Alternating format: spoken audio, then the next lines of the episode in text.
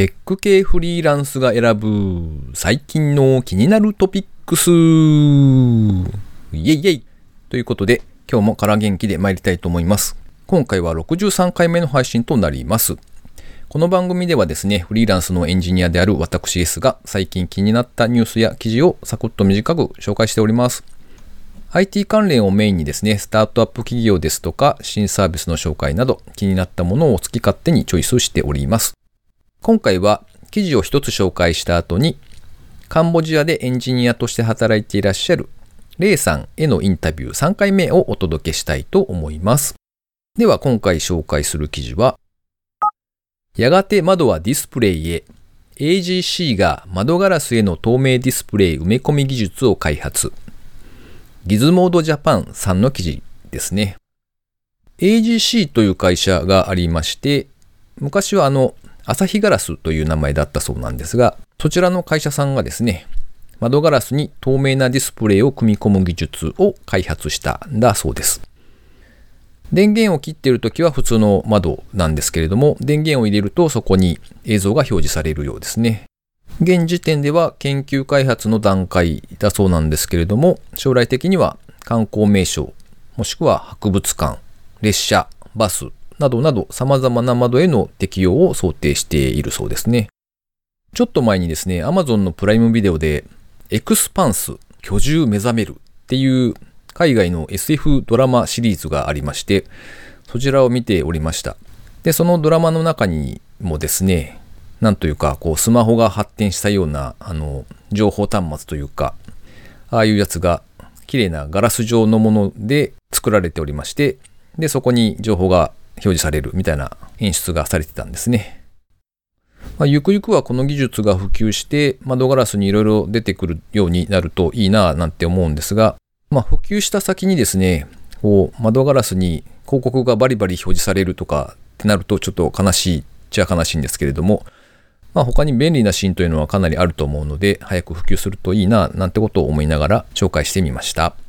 今回の記事の紹介は以上です。では、レイさんへのインタビュー3回目をお聞きください。はい、今回もレイさんにゲストとしてお越しいただいております。今回は3回目となります。よろしくお願いします。はい、よろしくお願いします。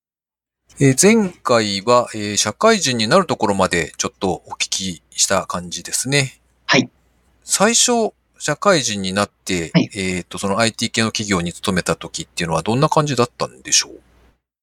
最初は本当に何もわからなくて、あの、IT 系の会社でも、そのプログラミングとかをやる会社ではなくて、インフラの会社だったんですね。IT のインフラ。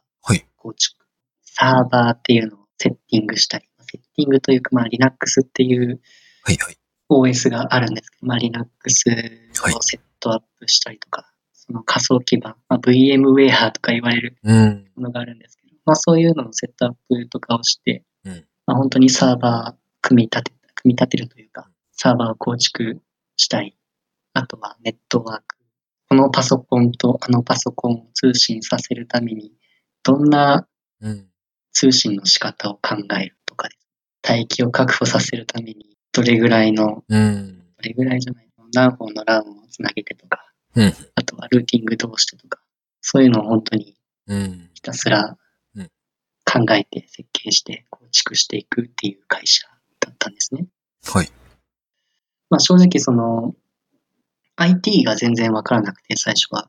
なので、まあ戸惑ってたところもあるんですけども、そのやっていくうちに、うん、インフラの知識ってすごい大事なのかなっていうのは、だんだんだんだん思ってきて、インフラってやっぱり全ての基盤なので、そこが分かっていれば、どこにでも応用が効けるっていうのがあるんですね。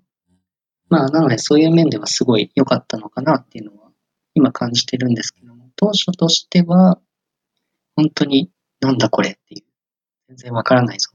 プログラミングじゃないし、この黒い画面なんだ。はいはいはい。とか ルーターって何？サーバーって何？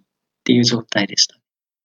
ということは、お客様に対してそういうインフラを準備するっていうところがお仕事だったっていうことですかね。そうですね。そうです、そうです。おっしゃる通りで。インフラ構築をして、まあ、その後のアプリケーションのところはまた別の会社がやる。ああ、なるほどね。それがしばらくというか、はい。どれぐらい続いたというか。あそうですね。前の会社で、基本的に、あの、本来の業務がインフラ構築の業務だったので、まあ最初に入社してから、だいたい1年、1年間ですね。1年間はインフラの業務をやってましたうん。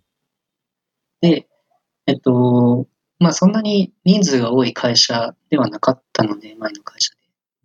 まあなので、その、新しい事業をやっていきたいっていう社長の意向もうん、まあそれで新人が何人か新しい事業にアサインされてうん。やっていくっていうのをやってました。まあ同時並行で進めていっていました。うん。なんか、だいぶ違いますよね。そのインフラやりながらはいっていうのと、はいはい。新規事業のことを考えるっていうのは。全然違いますね、本当に。なんか、あれですか、その、社長がはいこういうことをしたいんだっていうのが割と決まってたんですか、いやー、どうなんですかね。そこはちょっと正直わからない。その、ただ、インフラの業務ってその、安定的に収入が入ってくるというよりは、その何かを作って納品して、それに対してお金をもらうっていう業務なので、その、安定的にその、フローを回せるような仕組みを作りたいっていう考えは持ってたんですね、社長自体が。うん、なるほど。まあ、なのでそこで製品の販売っていうところに目をつけて、まあ、その中の一つで RPA っうん。ていうのが出てきました。でちょうどいい感じにあのブームが来てたので、RPA いい感じに売れて、で、それプラス売って、さらにお客さんは使えないからそれのコンサルをするうん。みたいなところまでやっていくうんっていうのをどんどんどんどん広がってきました。最初は製品の販売だけだったんですけど、うんまあだんだんだんだんそのコンサルであったり、導入支援であったりっていうとこなるほどね。そのあたりは、なんというか、結構、当たるかどうかって最初はわかんないわけじゃないですか。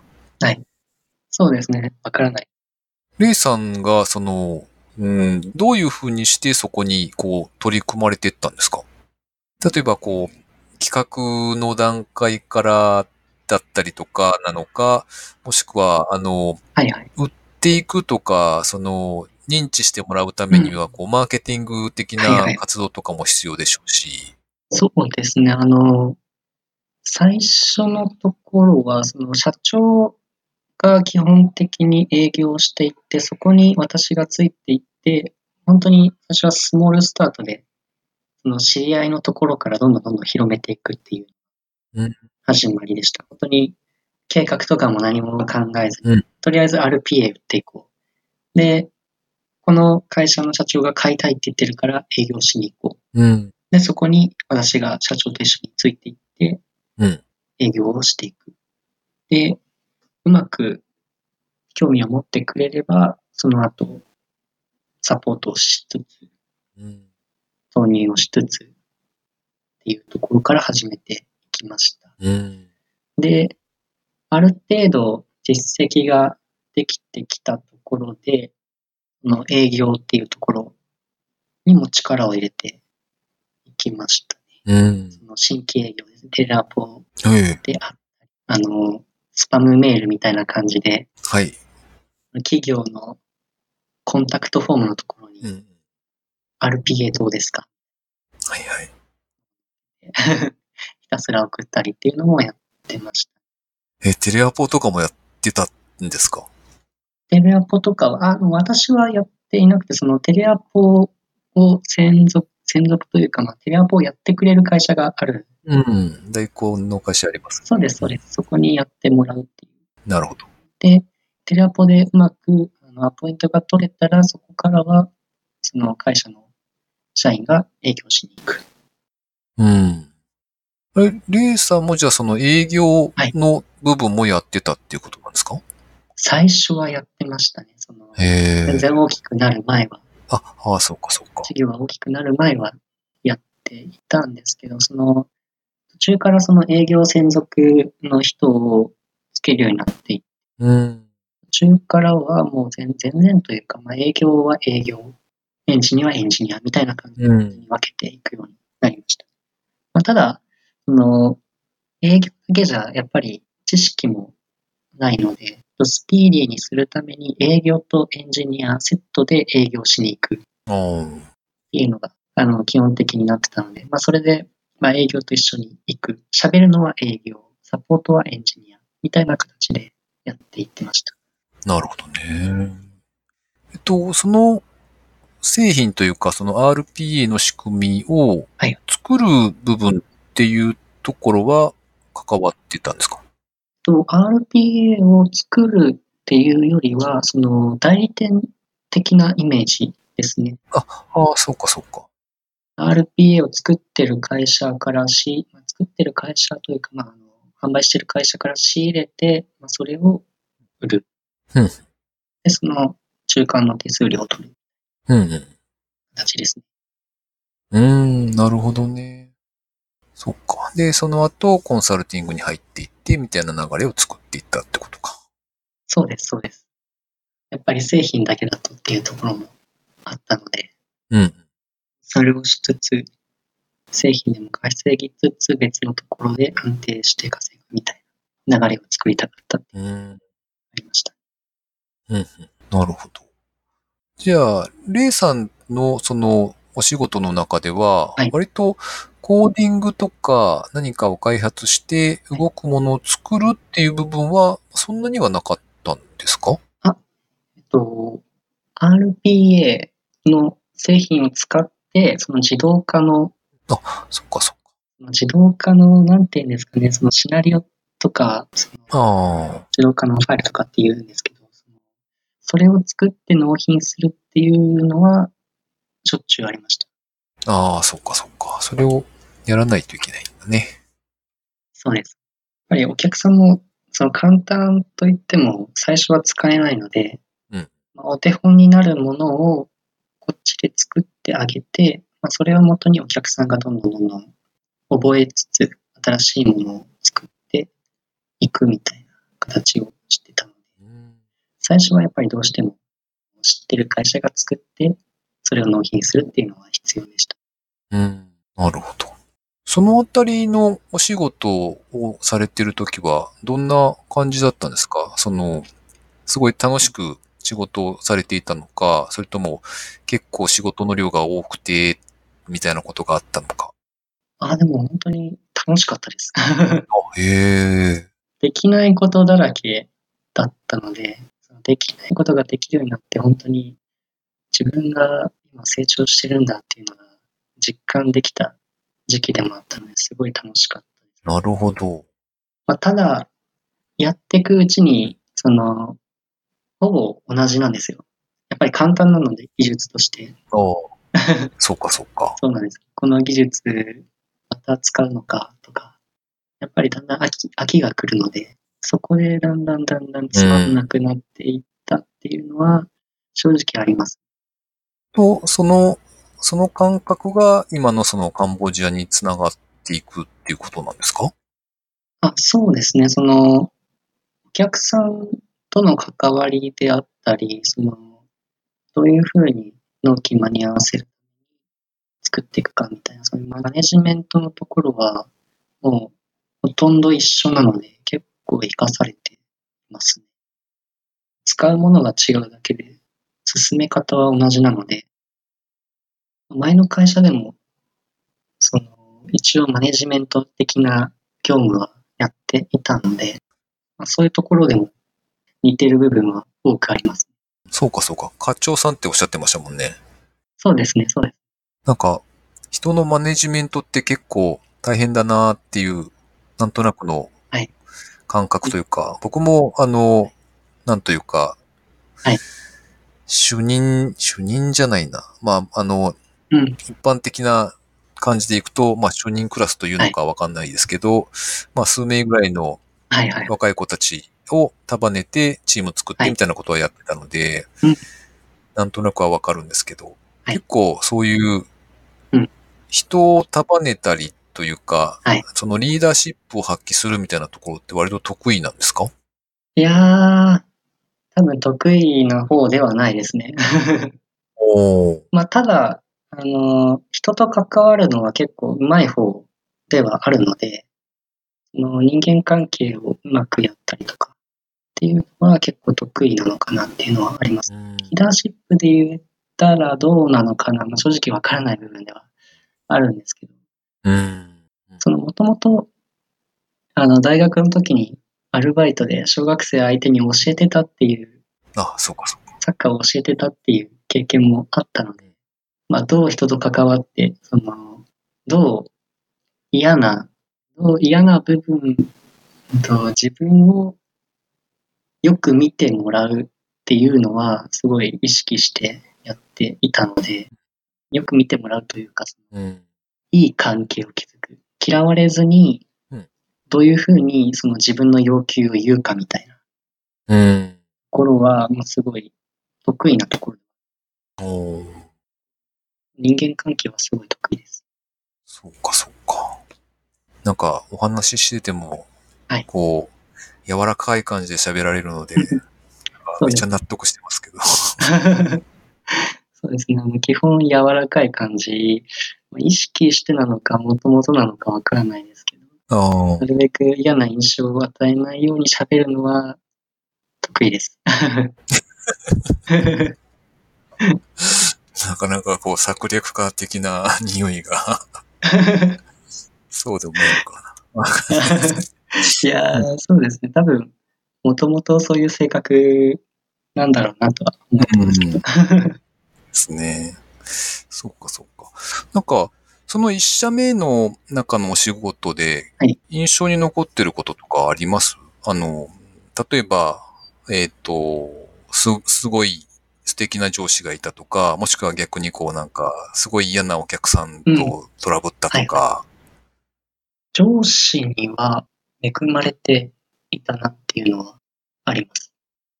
その、本当にいろいろ経験させてもらって、社内に部署がもともと3つあったんですね。前の会社で。はいはい。で、僕、3つとも経験してるんですよ、部署。うん 全部経験してて、うんその、それぞれの上司を体験してきたっていうのがあるんですね。なるほど。はい。本当にみんな違くて、一人はすごい部下、部下というか、どうチームが無理せずに結果を出すかみたいなのを考える人が最初の上司でした。うんその無理なくやっていくためにためにはどうすればいいか。本当にロジック立てて考えさせられる人ですね。うん。本当に、なんでなんでよね、すごい言ってくる人。なんでそうなの？ええ本当にちゃんとした理由がないと意見が通らない。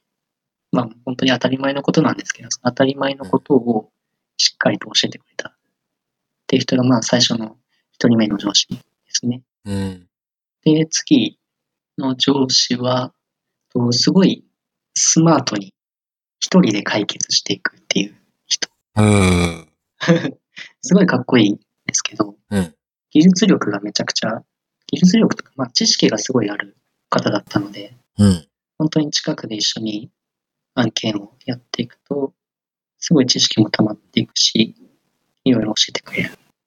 ただ、そのマネジメントっていうところはあまり得意ではなかったのかなっていううん。印象はちょっとありました。うん。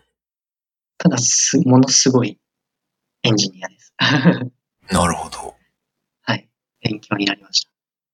で、3人目は、あの、最後の上司なんですけど、私がその新規事業を立ち上げてやってたところの上司なんですけど、その方は、あの、すごい、まあ、嫌われることも多かったんですけど、マネジメントがめちゃくちゃうまいなっていう。のがありました。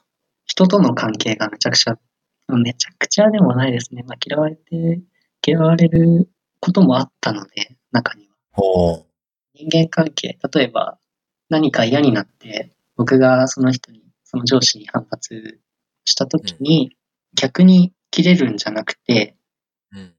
そのしっかりとその後、僕をフォローしてくれる。うん。怒ってる僕をフォローしてくれる。うん。向きになるんじゃなくてうん。そこはすごいなって思いました。うん。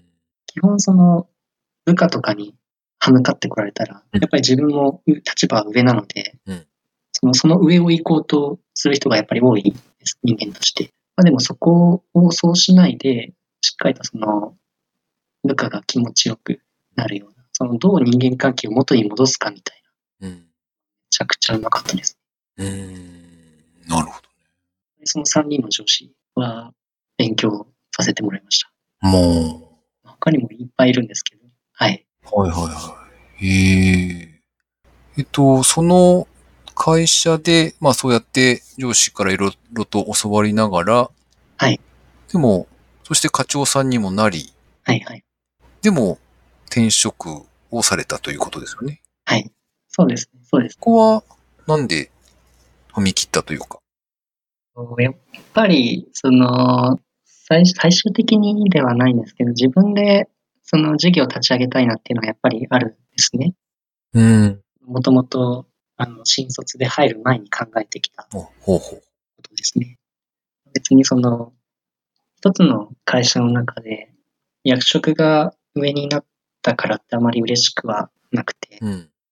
とりあえず自分がしその新規に何かサービスを作ったり、事業を立ち上げたりしたときに、うまくいくような基盤を作りたいなって、まあ、自分自身の基盤ですね。うん。まあ、それが IT だから IT に入ったけど、全然 IT のことをやってないなって思ったんですね、途中で。うん。まあ、最初はもちろんやってたんですけど、うん新規事業を立ち上げてからはもう本当に IT っていうところ、まあ、多少関わってはいたんですけどうん、本当に多少で技術っていうところは全然ついてなかったのでうん、そこでちょっともう一回技術っていうところをやっていこうかなと思って、うん。転職っていうところに踏み切りましたね。うん。で、プラスアルファで英語。ああ、そうかそうか。英語も学んでっていうことですね。そうです。なるほどね。なんかでも、普通というと変ですけど、あの、一般的な、まあ、はい例えば僕とかでも多分そうだと思うんですけど、その、まあ、はいはい。英語がね、英語を身につけたいというのはわかるし、その技術を身につけたいっていうのはわかるんですけど、はい。海外にまでわざわざ行ってっていうのは、なかなか、はいはい。まあ、仮に憧れたりとか、ちょっとはい、思ったりはしたとしてもですね、うん行動に移すかというと、はいはい。相当ハードルが高いと思うんですけど、はいはい。なんか、なぜレイさんはそこを乗り越え、そのうんハードルを乗り越えたんですかね？そうですね。ちょっと難しいですね。まあ、勢いって言えば勢いではあるんですけど、うんその、英語の勉強って、あの、相手に関わっていく中で必要だなっていうのは、もともと感じていて、うんまあ、業務の中でドキュメント読むとか、本当に英語のドキュメントが多いうんことがあるので、まあ、英語大事だなっていうのは思いつつ、英語の勉強を、まあ、日本、日本にいながらやっていたんですけど、やっぱり環境が日本なのでうん、全然身につかない。まあ、その僕の性格上っていうのもあるかもしれないんですけどうん、本当に日本語があると日本語に甘えちゃうっうん。ていうのがあるのわかります。そう。なので、まあ、いっそのこと、英語本格的に勉強するんだったら、だらだら日本でやるよりも、一回海外に行ってスパッと勉強した方が早いんじゃないかな。うん。まあ、勉強というか使った方が早いんじゃないかなっていうのがうんあったので、まあ、この機会に英語を使いながら仕事をできるところに行こうかなっていうのがうん。ありました。へえ。なんか、えっと、例えば大学生の時だとかに、はいこう、海外旅行にすごく行ってたとか、そういう経験があったりするんですか？あの、初海外がはいカンボジアです。お マジか。はい。めっちゃチャレンジャーじゃないですか。そうですね。なので今年初めてパスポート取りましたし、初めてはい海外に来ました。へえ。なんか、そのチャレンジ精神みたいなものって、はい。何によって培われたというか、その、はいこう、これがなかったら、はいはい。自分はこんなに行動をしてないだろうな、みたいなものってなんかあります？夢がなかったら、そうですね。ゆ夢ですかね。おー。夢というか、まあ、その、自分でやっぱり事業を作りたいなっていうのは、まあ、これは絶対マストで思ってるので、うん。もしその、自分が失敗、その事業をやらなかったら、うん。まあ、ここまで言ったら、ちょっと激しい、激しいというか、まあ言い過ぎですけど、うん。まあ本当に生きてる意味ないのかなって思っていて、うん。なるほど。自分で事業を立ち上げて、うん。しっかりと自分のやりたいことをやっていく。うんそれができなかったら自分の人生じゃないのかなって、うん。まあまだ何もややってないんですけど、うん。まあ将来的にその何もやってなかったら自分の人生じゃないんじゃないか。もう生きてる意味ないんじゃないかっていうぐらい今考えてるので、うんまあなので、まあ夢ですかね。えーでもなんというか、その、はいまあ、多くの人は、はいはい。そういう発想をしないというか、例えば、まあ、はいどこかの会社に勤めて、はいはい。そのまま定年を迎えて、みたいな人も割と多いわけじゃないですか。うんそういうふうに、はいその、自分が起業するとか、うん何かしら事業をして、そこに立って、まあ、自立するというか、そういうことを考えるようになったきっかけってなんかあるんですか？例えば、ご両親の影響だったりとか、親戚の影響だったりとか、はたまた何かの本を読んだとか。そうですね。きっかけ、なんかもう、あれですね。思い立った時にはもう自分でやりたいことをや、やりたいなって思ってたっていうのは、やっぱりあるんですけど。まあでも、最初に思ったのはやっぱりうん、お金ってすごい重要だなっていう、本当にやましいんですけど、うんお金って重要だなっていうのがあのずっと結構そんなにあの裕福な家庭ではなかったので、お金に親が結構苦労してたっていうところがあるんですね。うん。まあ、借金もしてましたし、今でもまあ、まだそういうのもうん。残ってるところはあるので、うんまあ、なのでお金ってすごい重要だなっていうところと、あとお金があれば、いろんなことができる。なるほ何でもできるまではいかないんですけど、ど。うん。いろんなことができるようになる。本当にいろんなことをやるためにお金が欲しい。自分がやりたいって思った時にできないのが嫌だっていうのが。うんうん。あとやっぱり、まあその家庭に、家庭というかまあ親に今ある借金とかをしっかり返済してほしいって、してほしいというかまあ 自分が稼いでうん。親も裕福にする。かつ自分も裕福にする。かつ将来の、まあ、自分の家族にもうん。しっかりとやりたいことをやってもらう。まあ、幸せにするっうん。ていうところを含めて、やっぱりお金って重要だなっていうのはもうずっと思っていたので、まあそういうところもあったのかなと今思いました。なるほど。はい。そっか、なんか、いいっすね。ちょっと、いいっすね。そうです。わかりました。じゃあ、今回はちょっとこの辺で、えーはい締めたいと思います。はい。えっ、と、また次回はい、最後になると思いますが、はい次。回もよろしくお願いします。はい。よろしくお願いします。ということで、レイさんへのインタビュー3回目でした。さてさて、毎回最後にですね、個人的な近況なんぞをお話ししておりますけれども、えーつい先日ですね、リハッシュ FM というテック系のポッドキャスト番組がありまして、そちらにゲストとして出演させていただきました。どんな番組かというとですね、そちらの番組でも IT 関連とか、まあガジェットとかですね、そういったもののニュースを紹介しつつ、スマイルさんという方とフソヤンさんという方がそれについていろいろ喋っているというような番組ですね。で、かなり多岐にわたったニュースというか、いろいろな記事が紹介されているんですけれども、スマイルさんのですね、これが今実現されてこういう風になってるから、近いうちにこんなこともできるんじゃないみたいな、そんな、こう観察眼というかですね、発想力がすごいなと思って毎回聞いております。え皆さんもですね、ぜひ聞いてみていただけたらと思います。収録の方はですね、めちゃ楽しかったです。あの、といっても、テック系の番組と言いつつ、そのジャンルにはほぼ触れていないというかですね、なんか、ポッドキャストを配信するということについて、いろいろと喋ってはいたんですけれども、あんまり技術的なネタには触れてなかったような気がしますね。とはいえ、楽しくビール飲みながらお話をさせていただきました。ありがとうございました。ということで、えー、今回はですね、お便りは0件でしたよということをお伝えしつつ終わりたいと思います。ちなみにですね、あの、if とですね、IFTTT の IFT というサービスがあるんですけど、それを使ってハッシュタグで拾ってくるようにはしてるんですけれども、たまにあの、ツイッターでハッシュタグの検索をするんだけれども、人によってなのか、あの、出てこないメッセージとかもあるんですよね。なので、もしコメントとか投稿したのに拾ってもらってないぞ、みたいな方がいらっしゃれば、ぜひ直接ですね、あの、アットマークつけてメンション飛ばしていただくか、そちらの方が確実かなという気がしております。まあそんなわけで番組への感想、メッセージお待ちしております。